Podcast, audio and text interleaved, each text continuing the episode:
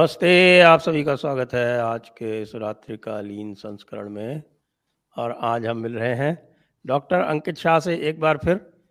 और चूँकि उनके बहुत सारी जो भविष्यवाणियाँ हैं वो बहुत सारी एक साथ सही आ रही हैं तो उनसे इसकी भी चर्चा करेंगे। स्वागत है आपका अंकित जी। नमस्कार। सबसे पहले आपको बधाई हो आपको डॉक्टरेट मिल गई पीएचडी अवार्ड हो गई उसके लिए बहुत बहुत बधाई हो आपकी। थैंक यू आपका विषय क्या है इसमें?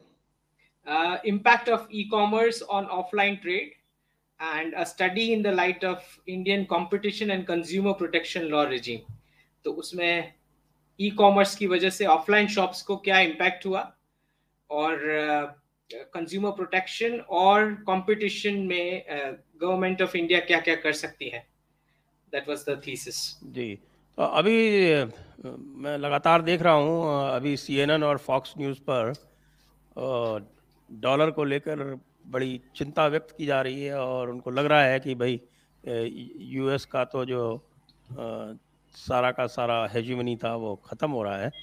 तो सबसे पहले तो मैं आपको पूछूँगा कि आपकी जो तरह तरह की भविष्यवाणियाँ हैं, उनमें से कौन सी ऐसी जो हैं, वो पिछले महीने भर में सही साबित हुई हैं? आपके पास पूरी लिस्ट होगी मेरे विचार से तो वो लिस्ट तो बता दीजिए कि आपकी जो भविष्यवाणियाँ सही आ गई हैं। इकोनॉमिक्स और जियोपॉलिटिकल प्रेडिक्शंस जो थे, वो सबके सब सही हुए हैं। और ये जो इकोनॉमिक क्राइसिस जो वेस्ट में हम देख रहे हैं, वो मतलब बाइडेन जब वो बाइडेन का वोट काउंटिंग चल रहा था मतलब उनकी ओथ लेने से सात दिन पहले से, ये जितना भी मैंने लिखा था, ये सब कि इन्फ्लेशन आएगा इंटरेस्ट रेट बढ़ेगा बैंकिंग क्राइसिस आने वाला है स्टॉक मार्केट क्राइसिस आने वाला है और अब करेंसी क्राइसिस और सोवर एंड डेट क्राइसिस तो ये सारे जितने भी प्रेडिक्शन थे, सारे के सारे जो है वो सही आ रहे हैं। क्योंकि वो पूरी स्क्रिप्ट ही डी डॉलराइजेशन अफ़गानिस्तान एग्जिट से ही स्टार्ट हो गई थी। तो रिलेवेंट टू दैट और जितने भी मूव्स हमने देखे इंडिया में देखे चाइना में देखे रशिया में देखे related to the national currency trade वो सारे प्रेडिक्शंस भी सबके सब सही आ रहे हैं। और कैसे गोल्ड गोल्ड को gold as a commodity peg होगा नए पेग करेंसी वर्ल्ड में। तो ये सारे प्रेडिक्शंस एक के बाद एक। तो अभी जो डाउच बैंक भी लग रहा है आपने कहा था कि क्रेडिट स्विस और Deutsche Bank would be the next तो अब क्रेडिट स्विस तो चला गया। अब डाउच बैंक भी उसी रास्ते पर है क्या? वो भी जाएगा? बिल्कुल। इसमें संजय जी हमें ये देखना है कि जब भी कोई करेंसी रीसेट आता है तो उसमें बैंकिंग सेक्टर सबसे पहले इम्पैक्ट होता है।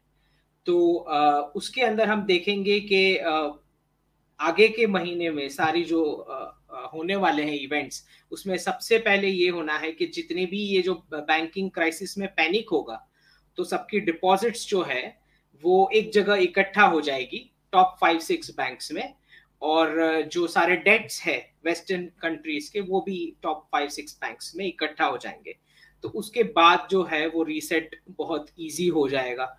जो करेंसी रीसेट करना है, ये जो पूरे वर्ल्ड को फियाट करेंसी से पेक्ड करेंसी वर्ल्ड में लेके जाना है। तो इस मूवमेंट के लिए ये ज़रूरी है कि जितने भी स्मॉल या रीजनल बैंक्स है वेस्टर्न इकोनॉमीज में, उनको बड़ी बैंक्स टेक ओवर करें। तो वही प्रोसेस अभी चल रहा है। जैसे हमने क्रेडिट सूज का देखा कि उसको यूबीएस ने टेक ओवर कर लिया।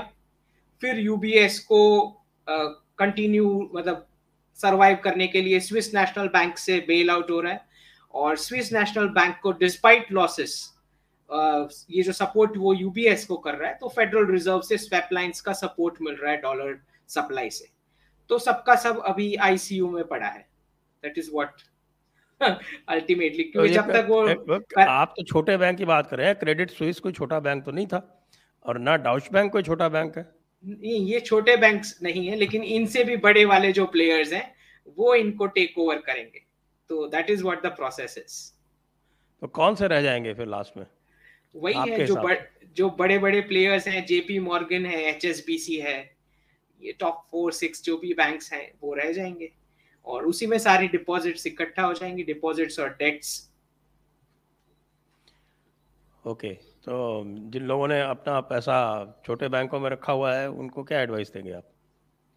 आ, वो मुझे लगता है कि एक तो उनको जो एफ़ का इंश्योरेंस था जो यूएस इकोनॉमी में जो 250,000 डॉलर्स तक का था तब तक का इंश्योरेंस था। उसके ऊपर की जो भी अमाउंट वाले अकाउंट्स हैं उनको रिस्क रहता है। तो अभी F is now out of picture क्योंकि उसकी खुद की बैलेंस शीट में 208 मिलियंस कुछ बिलियंस कुछ है। And it is securing 10 trillions of deposits तो उसने गारंटी दे रखी है 10 ट्रिलियंस की। उसकी खुद की नंबर्स है 208 बिलियन समथिंग तो वो खुद अब फेडरल रिज़र्व पे डिपेंडेंट है ये सारे इंश्योरेंस के लिए। तो बेसिकली uh, हमने जो ये मूव देखा जो मैंने प्रेडिक्ट भी किया था कि जितनी भी वर्ल्ड की सेंट्रल बैंक्स हैं जो western alliance system west collective west जिसको हम बोलते हैं तो uh, उनको फेडरल रिज़र्व का बहुत बड़ा इंस्ट्रक्शन uh, बेस्ड और गाइडेंस बेस्ड बोलो uh, ये पूरे आगे के इवेंट्स के लिए मिलेगा इंस्ट्रक्शंस उसी हिसाब से हम देख रहे हैं कि वो मूव हमने न्यूज़ में भी देखा कि कैसे फेडरल रिज़र्व ने बोला कि आपको डॉलर का जो स्वैप लाइंस का सपोर्ट चाहिए तो हमारी गाइडेंस के हिसाब से आप चलेंगे। तो जैसे ही मैंने प्रेडिक्ट किया था, बिल्कुल वैसे। Bank of England bank of Japan European central bank ये सारी सेंट्रल बैंक्स अग्री कर ली, क्योंकि उन्हीं के क्राइसिस हैं और उनको लिक्विडिटी के लिए डॉलर की स्वैप लाइंस चाहिए, जो फेडरल रिज़र्व ही दे पाएगा राइट तो धीरे धीरे हम देखेंगे सेंट्रल बैंक्स पॉलिटिशियंस के कंट्रोल में आ जाएगी ये सारी वेस्टर्न कंट्रीज़ में, पूरे के पूरे। कुछ रेजिग्नेशन भी हम देख सकते हैं। तो अगर सारी पॉलिटिशियंस के कंट्रोल में आ जाएगी वो तो that will not be good that is what, that's that's how the crisis will evolve, right? तो जो सेंट्रल बैंक्स की जो एक ऑटोनॉमी और इंडिपेंडेंस है, वो गवर्नमेंट और उसका जो सपरेशन होना चाहिए, वो ब्लर हो जाएगा। और ये हर टाइम होता है, ये जब भी करेंसी का रीसेट आता है, जब ब्रिटेन से पाउंड से डॉलर में शिफ्ट हुआ रिज़र्व करेंसी तब भी ये हुआ था तो ये कोई नया नहीं है। जब भी रीसेट आता है तो ऐसे ही आता है। तो अभी मैंने शुरू शुरू में रेफर किया कि पहले सीएनएन ने और फिर फॉक्स न्यूज़ ने ये हाईलाइट किया कि डॉलर जो है वो क्राइसिस में है। और मुझे लगता है कि वेस्ट में और स्पेशली यूएसए में पहली बार ये बात ओपन में किसी ने बोली है। तो मेन स्ट्रीम मेन स्ट्रीम में तो क्यों बोलिए? इस समय क्यों बोलिए? संजय जी, इसमें ऐसा है टाइमिंग का कि ये पूरा मेरा एक स्पीच था 2016 का, जहाँ पे मैंने बोला था कि जिस दिन चाइना अनएम्प्लॉयमेंट का शॉक लेने के लिए रेडी हो जाएगा, उस दिन ये फियाट करेंसी का वर्ल्ड जो है वो एंड हो जाएगा। क्योंकि ये पूरा स्पीच है मेरा, डेढ़ घंटे का है। 2016 का। तो और मैंने उसमें ये भी प्रेडिक्ट किया था कि गोल्ड बेस्ड डिजिटल करेंसी आएगी रिप्लेसमेंट में। तो उसी डायरेक्शन में जा रहा है। तो चाइनीज़ इकोनॉमी को जो एक मैन्युफैक्चरिंग और सप्लायर का रोल मिला था तो सबसे पहले उन्होंने अपनी पब्लिक को पूरा ओरिएंटेशन दे दिया। उन्होंने डॉक्यूमेंट भी फॉर अपनी फॉरेन मिनिस्ट्री की वेबसाइट पे डाला और चाइनीज़ टेलीविज़न में भी ओरिएंटेशन देना शुरू कर दिया। सारे पोर्ट्स पे उनके एम्प्टी कंटेनर्स पड़े हैं। एक्सपोर्ट जो है रुका हुआ है वेस्ट के लिए रुका हुआ है। खाली जनवरी फेब्रुवरी के नंबर्स आप देख लें तो ईयू e और यूएस में जो सप्लाईज होनी थी, उसमें 12 टू 21 परसेंट तक का डाउन आया है। और उनकी एक्सपोर्ट्स जो गल्फ और एशिया में है, वो बड़ी है चाइना की। ठीक? तो क्लियर पता चल रहा है कि how Xi Jinping is going to move forward वो अपनी एक्सपोर्ट्स कहाँ डाइवर्ट करने वाले हैं। तो पहले, सबसे पहले चाइनीज़ डी कपलिंग उस पे डी डॉलराइजेशन और ये पूरा फियाट करेंसी वर्ल्ड का पूरा बहुत बड़ा डिपेंडेंस है। अगर चाइना नहीं डिटैच करता, अगर चाइना एक्सपोर्ट ओरिएंटेड मॉडल पे कंटिन्यू रहता है तो ये फियाट करेंसी वर्ल्ड कंटिन्यू रह सकता था। बट क्योंकि शी जिनपिंग ने ही डी कपलिंग के लिए और वो अनएम्प्लॉयमेंट शॉक के लिए रेडी है और अपने पब्लिक को ओरिएंटेशन भी दे दिया है तो अब वेस्टर्न मीडिया के पास कोई चारा नहीं है कि अब वो भी बताना शुरू कर दे। कि this is the crisis which is coming क्योंकि पिछले दो साल से तो हम देख रहे हैं कि जो उनके फेडरल रिज़र्व के चेयर है जेरोम पावल वो हर महीने कुछ स्टेटमेंट देते हैं और फिर एक्शन उल्टा लेते हैं। पहले बोलेंगे इन्फ्लेशन नहीं आने वाला है। फिर बोलेंगे हाँ थोड़ा आ सकता है। फिर बोलेंगे इंटरेस्ट रेट नहीं बढ़ाएँगे। हाँ थोड़ा बढ़ा देते हैं। तो ये कर करके कर करके आज ये पोजीशन आ चुकी है कि अब बता ही देना पड़ेगा कि ये आ, आ, जो पूरा डी डॉलराइजेशन का प्रोसेस है वो शुरू हो चुका है। तो वो बहुत ही क्लियर उन्होंने वर्ड भी यूज़ किया है अब तो कोई छुपी बात नहीं है। सीएनएन और फॉक्स न्यूज़ दोनों क्लियर बात किए हैं और इधर इधर तक बोल दिया है कि Asia and Gulf are trying to deglobalise तो ये मैंने uh, ये भी मैंने प्रेडिक्ट किया था कि ये लोग आर्टिकल्स डालना शुरू कर देंगे कि Asia and Gulf are bad they are bad people तो ये uh, ये हम देख रहे हैं। ये ये नरेटिव और बढ़ेगा। और जो मैंने राइट्स प्रेडिक्ट किए हैं कि कुछ कुछ ही साल में हम देखेंगे वेस्ट में राइट्स एक फ्रांस में प्रोटेस्ट और वो सब तो चल ही रहा है। जब से ये यूक्रेन कॉन्फ्लिक्ट शुरू हुआ है पेंशनर्स का बोल लो या इन्फ्लेशन रिलेटेड बोल लो, क्योंकि अब नॉर्थ स्ट्रीम पाइपलाइन तो बची नहीं है, वरना नॉर्थ स्ट्रीम पाइपलाइन को वापस गैस सप्लाई शुरू करने के प्रोटेस्ट भी थे उससे पहले। लेकिन अब पाइपलाइन ही टूट गई तो वो प्रोटेस्ट बंद हो चुका है। राइट तो ये आप ज़्यादा से ज़्यादा केओस देख पाएँगे। एक भी रशियन बैंक नहीं गिरी है राइट एक भी कोई रशियन इकोनॉमी को कोई इशू नहीं है। वेस्ट में हम देख रहे हैं छह से सात डेमोक्रेटिक गवर्नमेंट चेंज हो गई है। विथ इलेक्शन प्रोसेस बोलो या विदाउट इलेक्शन प्रोसेस बोलो, ठीक? तो ये पूरा उसी डायरेक्शन में सब जा रहा है। अब ये होना ही है। There is nothing that can stop this आप ये बताएँ कि अभी सऊदी अरब और चाइना के बीच में युआन में पेट्रोलियम क्रूड ऑयल स्पेशली उसके सेल परचेज की बात हो रही है। हम्म। और इट इज़ ऑलमोस्ट फाइनल या फाइनल आप बताएँगे हमको एग्जैक्टली exactly क्या सिचुएशन है आज की हाँ. डेट में। तो सऊदी अरेबिया जो है वो इंडिया से क्यों नहीं कर रहा है रुपी ट्रेड तो हम देखेंगे कि सबसे पहले, जैसे मैंने बताया, कि डी कपलिंग में सबसे बड़ा रोल चाइना का है because they are the main supplier आज की तारीख में अगर हम हम जो है Indian economy we are not an export oriented economy हमने तो क्रूड ऑयल परचेज ही करना है और डेफिसिट से चलना है, ठीक? तो it doesn't matter much about the negotiations that we do क्योंकि हमारे तो इंडिविजुअल फ्री ट्रेड अग्रीमेंट्स के हिसाब से हम जा रहे हैं। हमारा स्ट्रैटेजी पूरा अलग है। चाइनीज़ स्ट्रैटेजी जो है दैट इज़ बेस्ड ऑन कि, कि उनको कहाँ अपना माल डालना है। क्योंकि उनका सरप्लस मैन्युफैक्चरिंग है तो वो वेस्ट से डीकपल करेंगे तो उनको अनएम्प्लॉयमेंट का क्या सॉल्यूशन करना है और उनको सरप्लस मैन्युफैक्चरिंग का क्या करना है? ये उनके इश्यूज़ है। We don't have that issues हम तो अभी मैन्युफैक्चरिंग फैसिलिटीज़ नई वाली डेवलप करने की कोशिश कर रहे हैं राइट right? तो हमारे तो नए मैन्युफैक्चरिंग प्लांट्स अभी लग रहे हैं। हमारे तो ये इशू है ही नहीं कि हमें कहाँ डाइवर्ट करना है राइट वो तो प्रोसेस अभी है ही नहीं हमारे पास। तो हम तो जो आ, हमारे ट्रांजेक्शन है जैसे इजिप्ट के साथ जैसे मैंने प्रेडिक्ट किया था कि जैसे ही वो बजट में लास्ट ईयर आया था कि जीएसटी में होलसेल क्वांटिटी पे नहीं लगेगा 25 किलो जो तभी मैंने डाल दिया था कि ये एक्सपोर्ट डिप्लोमेसी शुरू होएगी क्योंकि ये ये साल में फ़ूड क्राइसिस बहुत सारी कंट्रीज़ में होना है। तो अभी न्यूज़ वो भी आ चुका है कि Egypt is ready to buy rice from India in Indian rupees तो हमारे तो जो सिंपल सिंपल छोटे छोटे ट्रांजेक्शन है where where we are trying to bilaterally एक एक कंट्री के साथ हम आईएनआर और उनकी नेशनल करेंसीज के साथ टाई अप कर रहे हैं।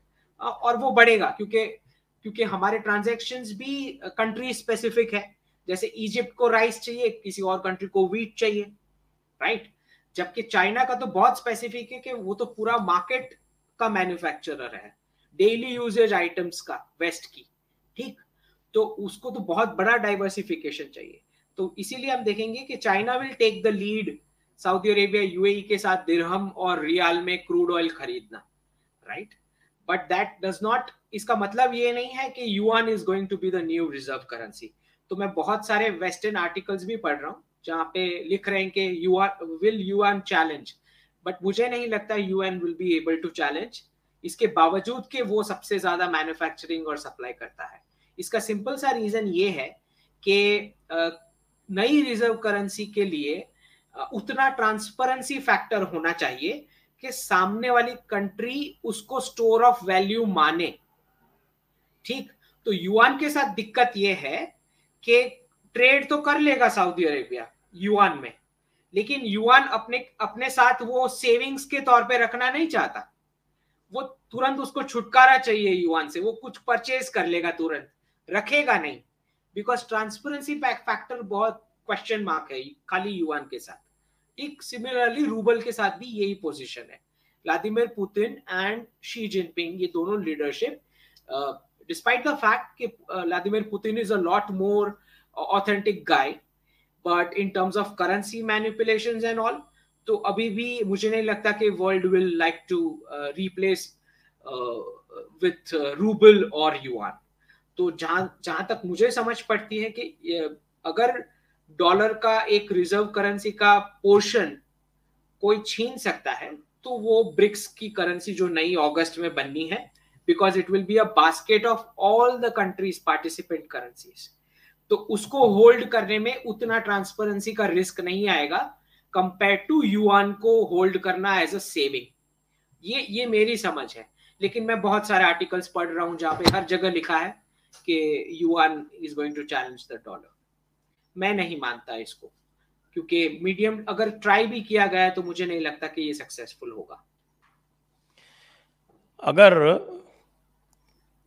वेस्ट यूक्रेन वॉर ट्रिगर नहीं करता तो क्या ये सिस्टम जो था फिएट करेंसी का ये कुछ और लंबे समय तक चल सकता था?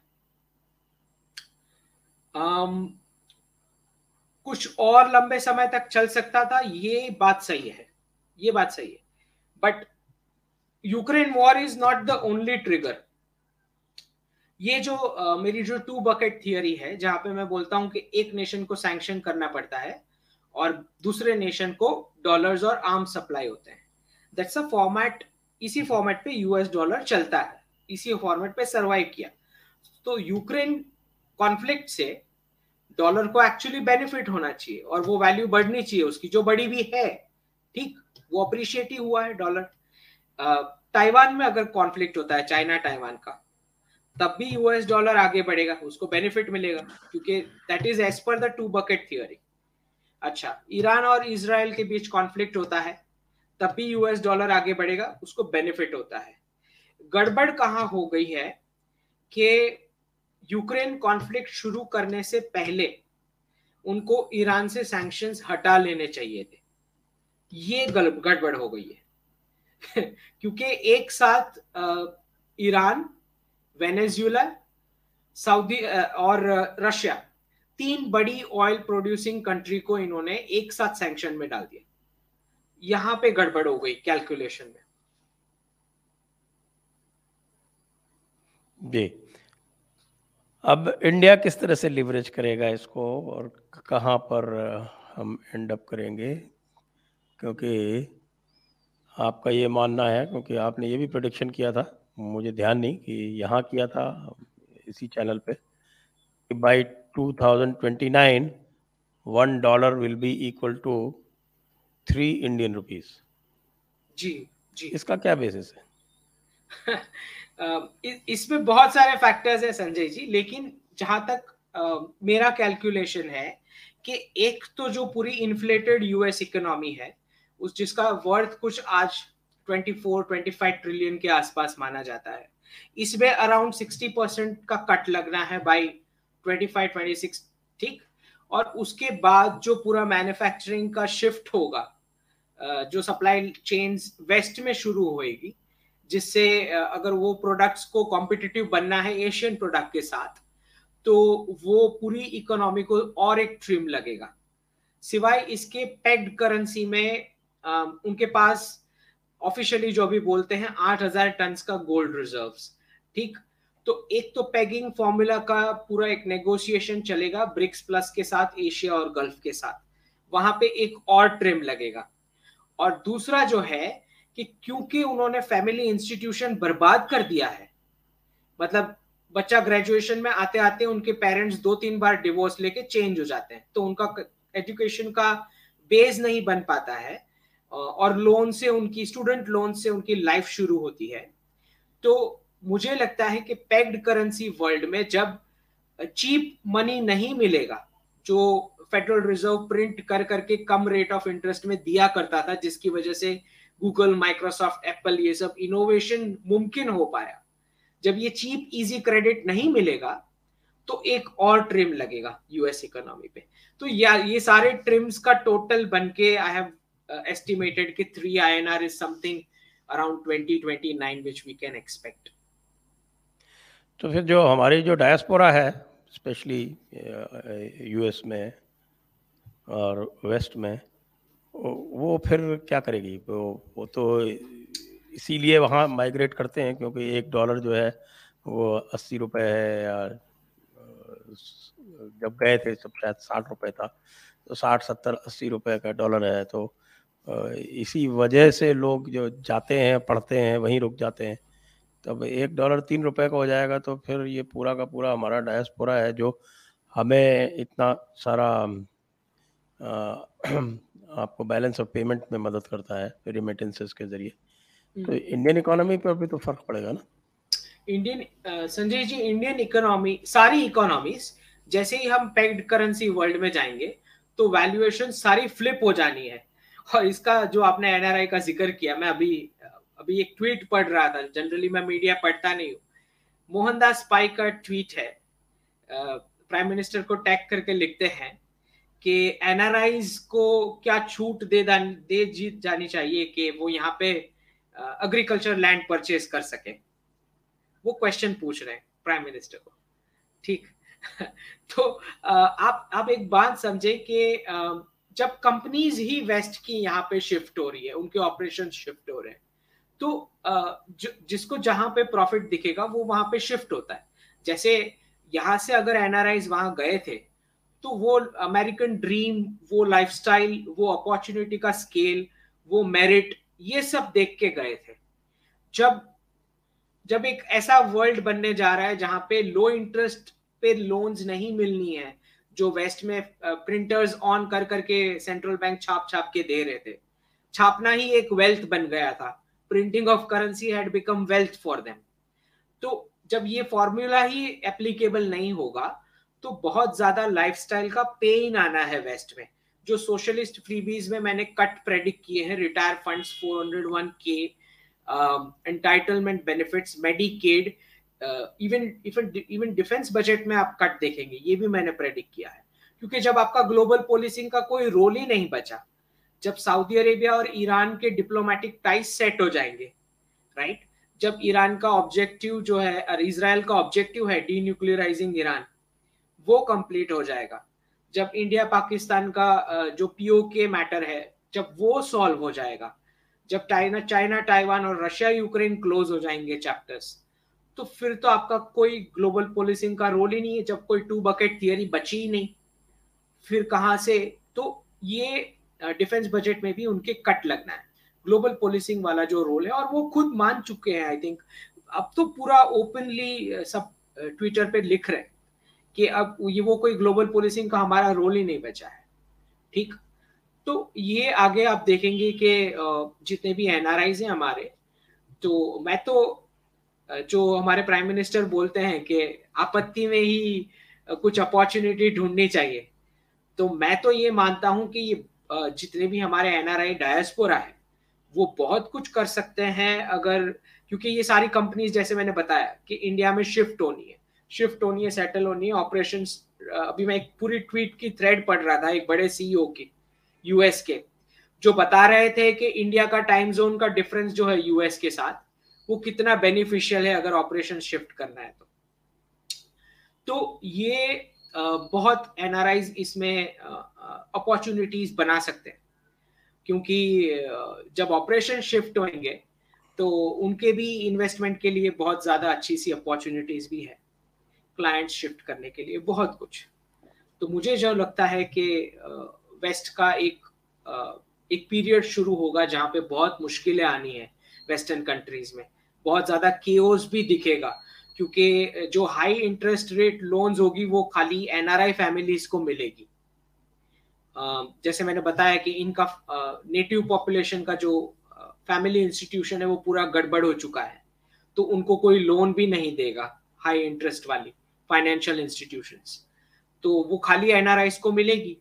और बहुत सारे तो जैसे मैंने प्रेडिक्ट भी किया था कि एक ट्वीट में मैंने लिखा था कि एनआरआईस को ये बोलना बंद कर देना चाहिए कि we are the highest average income in America more than American ये जो वो बोलते हैं, ये बहुत मुश्किल में आएँगे। तो मैंने अभी कुछ वीक्स पहले ही देखा, एक अमेरिकन सेलिब्रिटी ने ट्वीट करके पूरा चार्ट डाला है, जहाँ पे वो बताती है कि कैसे Indian American have the highest income and they don't deserve to be here तो ये सब, ये जो पूरा नरेटिव चलेगा, संजय जी कि Asia and Gulf are bad क्योंकि उन्होंने चाइना ने डी डॉलराइज किया रशिया ने डी डॉलराइज किया। ये जो वेस्टर्न नरेटिव चलेगा उनकी मीडिया में, उसका इम्पैक्ट एनआरआईज को और जितने भी एशियंस हैं उनको आएगा रियल लाइफ में। वो आसपास देख पाएँगे कि डिस्क्रिमिनेशन शुरू होगा। सेकुलरिज्म को डस्टबिन में फेंक देंगे। बिकॉज़ जब जब फाइनेंशियल प्रॉब्लम शुरू होती है, तब ये सब होता है। वो तो ऑलरेडी शुरू हो गया है। आजकल तो वो वहाँ पर कास्ट डिस्क्रिमिनेशन के लॉज ला रहे हैं और कोशिश कर रहे हैं कि किस तरह से जो भारतीय हैं वहाँ पर विशेषकर केवल भारतीय उनके विरुद्ध ये किस तरह के कानून लाके उनको अलग थलग करने के लिए पूरे प्रयास पहले से ही आरंभ हो गए। हम्म, अच्छा आप ये भी देखेंगे कि 300 साल जो ब्रिटिश लूट एशियन कॉलोनीज की हुई पर्टिकुलरली इंडिया उसी उसी की एक्सपोर्ट और सेविंग्स में से यूएस कनाडा और ऑस्ट्रेलिया बिल्ड हुआ है, ठीक? तो 300 साल तो वो स्पेंडिंग चली। फिर 100 इयर्स ये रिज़र्व करेंसी वाला फॉर्मूला ऑफ़ लूट ठीक? अब अब जाके उनको जेन्यून इकोनॉमिक्स करना पड़ेगा आउटसाइड ऑफ़ वॉर इकोनॉमी कि अभी तो यहाँ पे वॉर कर दिया वहाँ पे वॉर कर दिया टू बकेट थियोरी को क्लैश करवाया दो नेशंस को and it went on and on defence के कॉन्ट्रैक्ट्स फिर ह्यूमैनिटेरियन एड के कॉन्ट्रैक्ट्स फिर रिहेबिलिटेशन और रिकंस्ट्रक्शन के कॉन्ट्रैक्ट्स राइट तो ये तो सारे यूएस टैक्स पेयर्स के ही पैसे हैं जो थर्ड कंट्री से रूट होके उन्हीं की कंपनीज़ को जा रहे हैं।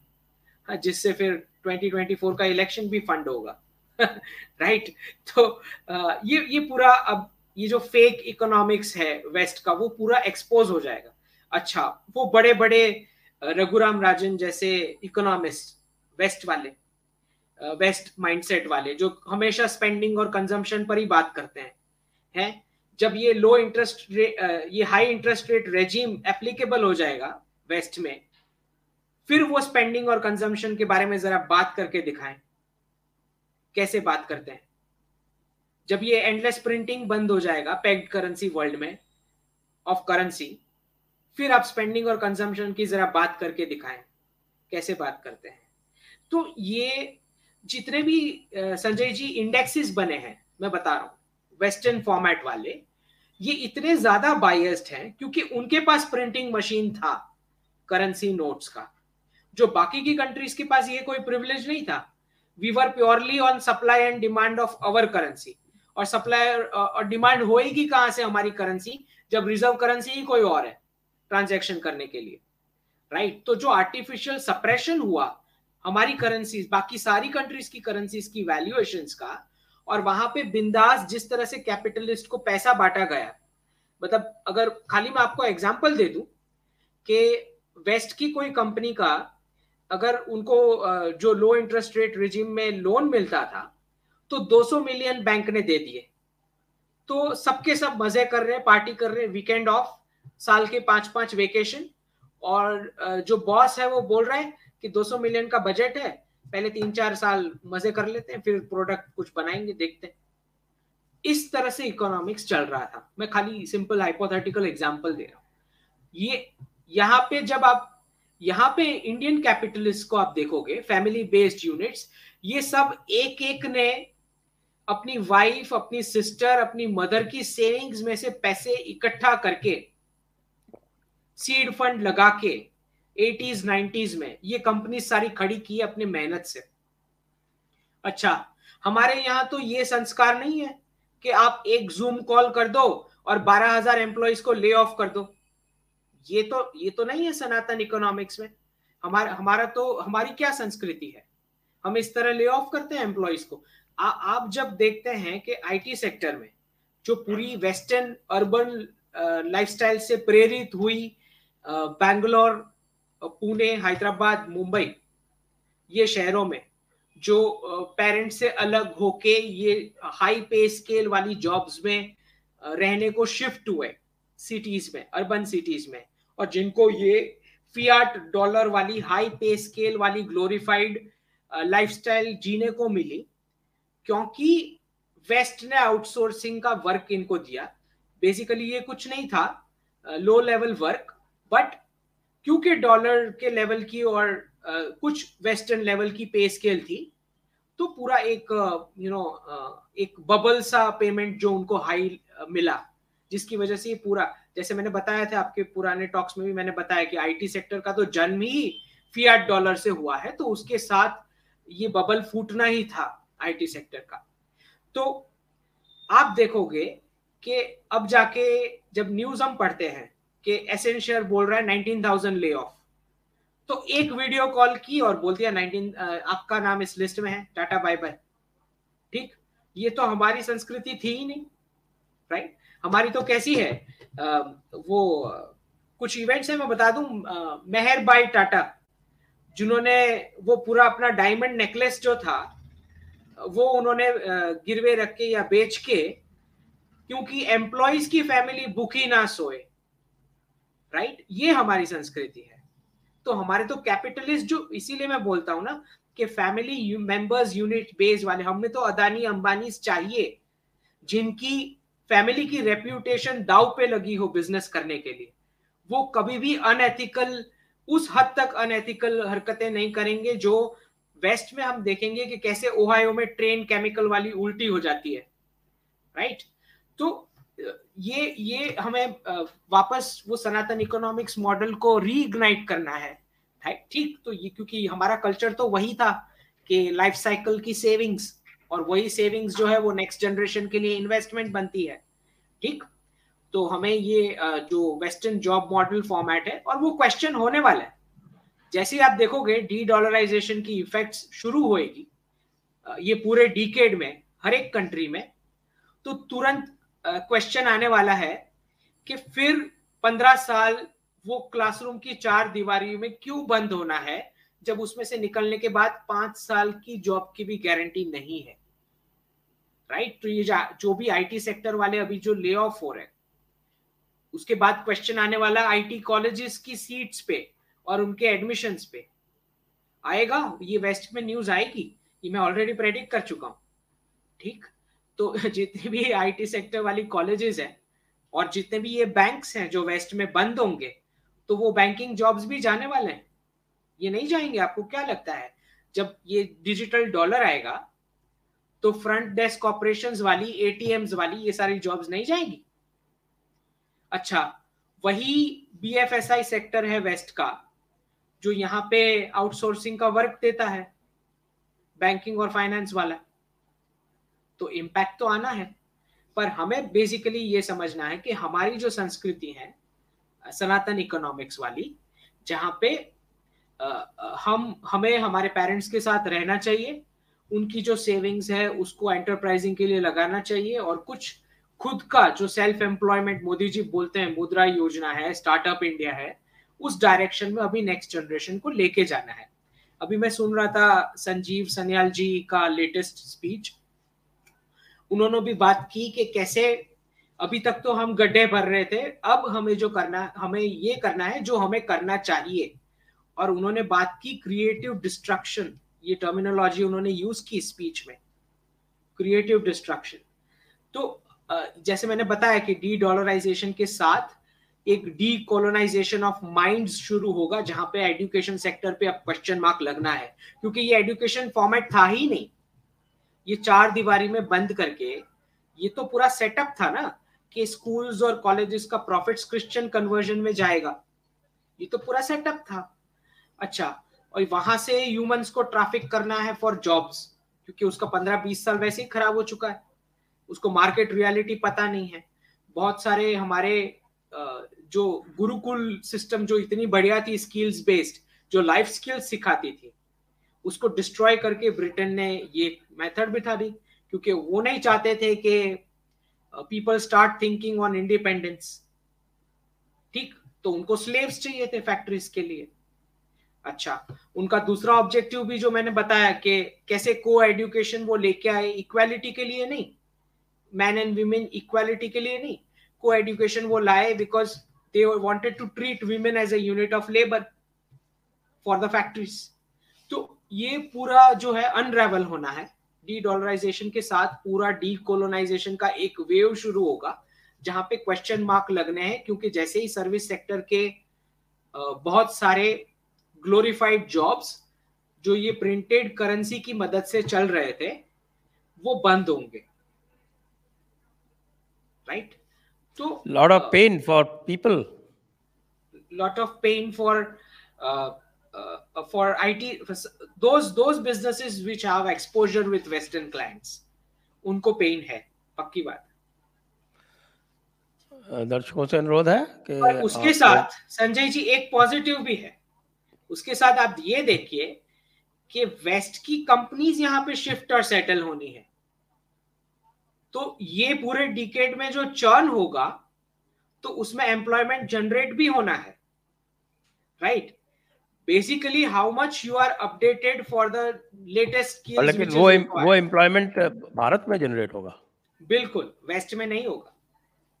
जी। आ, तो मैं दर्शकों से अनुरोध कर लूँ कि आप कृपया अपने प्रश्न जो भी पूछना चाहें अंकित जी से पूछें। आज बहुत सारे प्रश्न आ रहे हैं।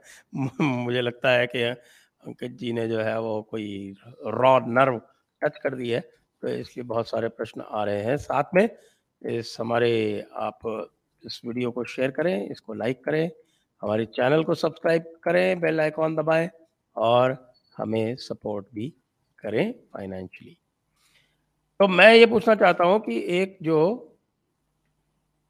आ, बात चल रही है आपने भी मेंशन भी किया कि ये एक कॉलोनाइजेशन का एक बहुत बड़ा इंस्ट्रूमेंट जो है, वो कन्वर्शन है प्रोसल्टाइजेशन है, जो वेस्ट भारत में पिछले 10-15 साल से इन्होंने बहुत उसका एफर्ट किया है। तो ये डी डॉलराइजेशन का इस पर क्या इम्पैक्ट पड़ेगा? तो मिशनरीज को पूरी फंडिंग अच्छा आप संजय जी कोई भी वेस्ट का जॉब पोर्टल उठा के चेक कर ले। तो वहाँ पे आपको ये कुछ कुछ तो न्यूज़ में आया भी है कि उनको ऐसे जर्नलिस्ट चाहिए who have who can criticise और be critical of Indian government या हमारे जो ग्रोथ के प्रोजेक्ट्स है, उसमें कुछ क्लाइमेट चेंज वाला ट्विस्ट या ह्यूमन राइट्स वाला माइनॉरिटी राइट्स वाला ट्विस्ट ये तो पूरा हम देखते ही हैं कि उनको ऐसे जर्नलिस्ट वो हायर करते हैं, फिर रिपोर्ट्स आर्टिकल्स बनवाते हैं, ये तो क्लियर है। ये भी है जो आप बता रहे हैं। कि पूरी मिशनरी का एक पूरा सेटअप चलता है ऑर्गेनाइज्ड वे में, कि हायर करना है, कितना पैकेज मिलेगा, फिर वहाँ पे वेस्ट में ट्रेनिंग के लिए बुलाते हैं कि कैसे कैसे कन्वर्ट करना है, कैसे कैसे बेनिफिट्स शेयर करने हैं। तो एक तो मैं देखता हूँ कि मोदी जी ने जो ये फ़ूड सिक्योरिटी वाला स्कीम जो किया है, मुझे लगता है कि उससे बहुत बड़ा इम्पैक्ट हुआ है ग्राउंड पे, क्योंकि ये जो राइस बैग्स कन्वर्ट थे, वो राइस बैग ही दे रहे थे। तो अब मोदी जी खुद वो राइस बैग दे रहे हैं।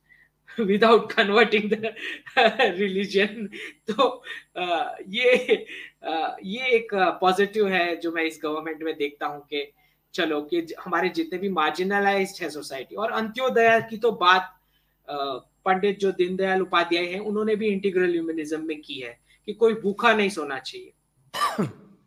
लेकिन ये डी डॉलराइजेशन से जो प्रिंट कर करके जो फंडिंग आ रही थी ये बंद होने वाली है।